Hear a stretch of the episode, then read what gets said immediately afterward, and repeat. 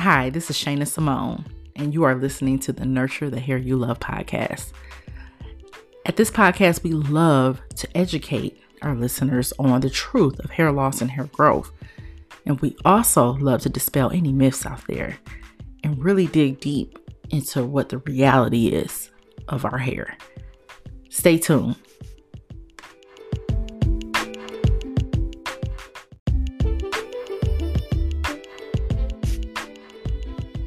This podcast was brought to you by Nurture Hair Products.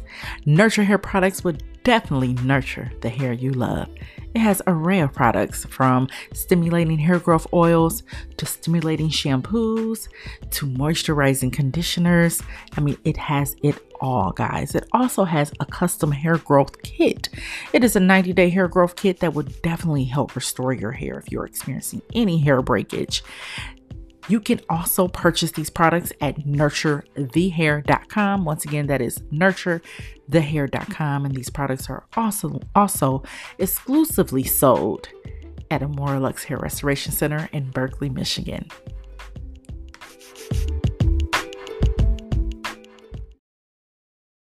Hello, hello, welcome back.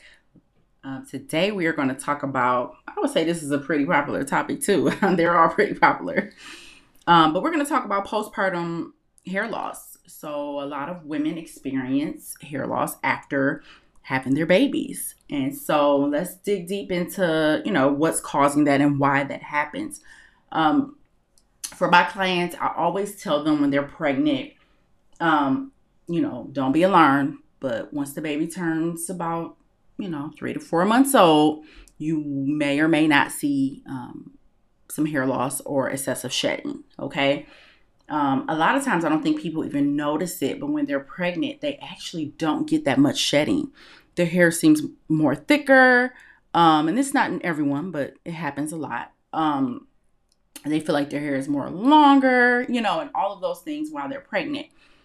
But um, once they have the baby, about three to four months, they start experiencing a lot a lot of shedding. And there are various reasons of why that is happening. Um, one of them is um, your hormone levels change drastically when that happens, when you have the baby, okay? Um, and so when you have a drop in your estrogen, it triggers um, your hair cycles. It kind of throws off the hair growth cycle, okay?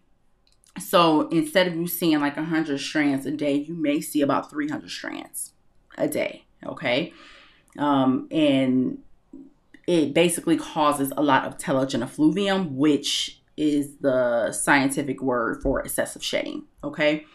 And if you guys listened to my podcast a couple weeks ago about diffuse hair loss, that's what diffuse hair loss is excessive shedding. Okay. So, um, you know, your hormones tend to fluctuate after the baby, it takes a minute for you to get back to feeling like yourself. You may even notice your emotions are kind of all over the place um, after having a baby because your hormones are just going everywhere. Okay. So it, it, it affects your hair too, guys. Um, and, you know, not all women experience this, but it is a good amount of women that do experience postpartum hair loss. Okay. Um, another reason why you may be experiencing it is because if you were already deficient in your nutrients before you got pregnant and you did not address that even while you were pregnant, the baby's going to take all the nutrients when you have that baby because your body's very intelligent and it knows that this baby needs these nutrients to survive. So you can fully deplete yourself um, of nutrients um, if you are already deficient before having a baby and you did not address it while you were pregnant with the baby um, the baby will take whatever you have when the baby comes out. Okay.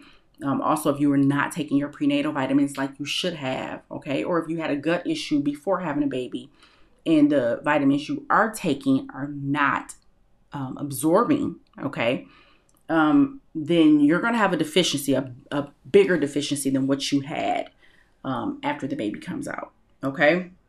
So you definitely have to be cautious of making sure, even if you're planning to have a baby, getting all all of your biomarkers checked and checking to see if you have any nutrient deficiencies um, before planning a baby. Okay. Now, say you didn't plan the baby and it was a beautiful surprise. Um, now you know you have a baby, so let me go and get my vitamin D check, my iron check. Um, let me go and get all those things checked because not only do I need this um, prenatal vitamin, but I may also need to add some iron and some extra vitamin D because I am deficient. Okay. So, is postpartum hair loss permanent? No, it's not permanent. Normally, you start to see growth come back. Um, so, let's say your baby's about three to four months old and you start experiencing the hair loss. Um, once the chronic um, shedding has stopped, um, then at that point, you will uh, start experiencing your growth to come back. And your hair will start getting thicker. However, if it is not coming back, then that means you are experiencing some other issues. Okay, it can be that you're severely anemic, it can be a thyroid condition. Um, please know, guys, that a thyroid condition sometimes can be addressed by just addressing your deficiency. So, say you're severely depleted of uh, your vitamin B and your zinc, right? It can possibly make your thyroid over or underreact. So, if you just address that, it may balance out your thyroid hormone, okay? But if that does not happen, right, then we have some other underlying conditions that are going on. And at that point is when you would need to go see a trichologist to figure out what is going on with your particular condition. Okay. So, is it permanent? No. But if you're noticing that it's not going back after your baby is about six months old to nine months old, then you definitely need to get it checked out and get your nutrients checked out because I did have a client um, that went on. Her daughter was 10 um, when she came to me, and she experienced hair loss after having her daughter, and uh, her hair never came back. And so we were able to get growth though in that area 10 years later. Can you believe that? Um, and it is still a work in progress because she went for so long um, deficient. It's going to take longer to get that hair um, and address those deficiencies, get that hair to grow back. But um, she has received some growth. So that was amazing, um, even for her, because, you know, she thought it may have possibly been a lost cause. So, you know, what you guys need to definitely focus on is, you know, when you're pregnant, eating a healthy, balanced diet. If you're planning to get pregnant, make sure you um, address your health just like you would address you know, oh, do I have enough money yet to have a baby? Is it the right timing to have a baby? Am I old enough or too young or whatever the case may be, also factor in am I healthy enough? Okay. So I stress, stress, stress on my podcast. Please, please be advocates for yourself in the doctor office.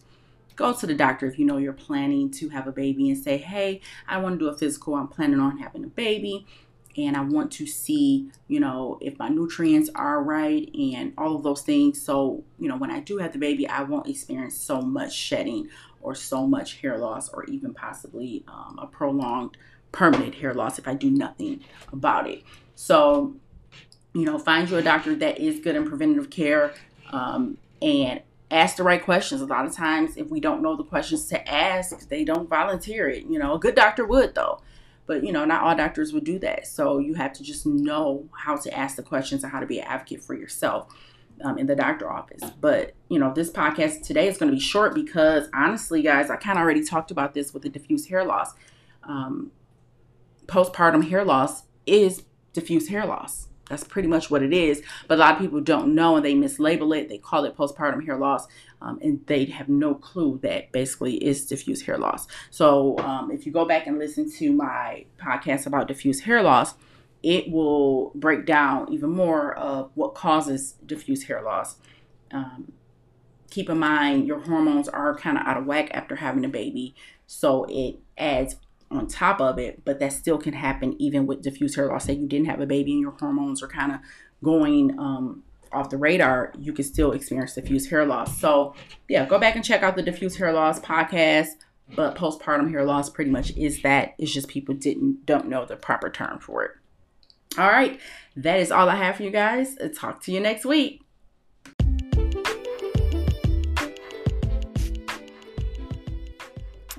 Hello, everyone. Thank you so much for listening to the podcast today.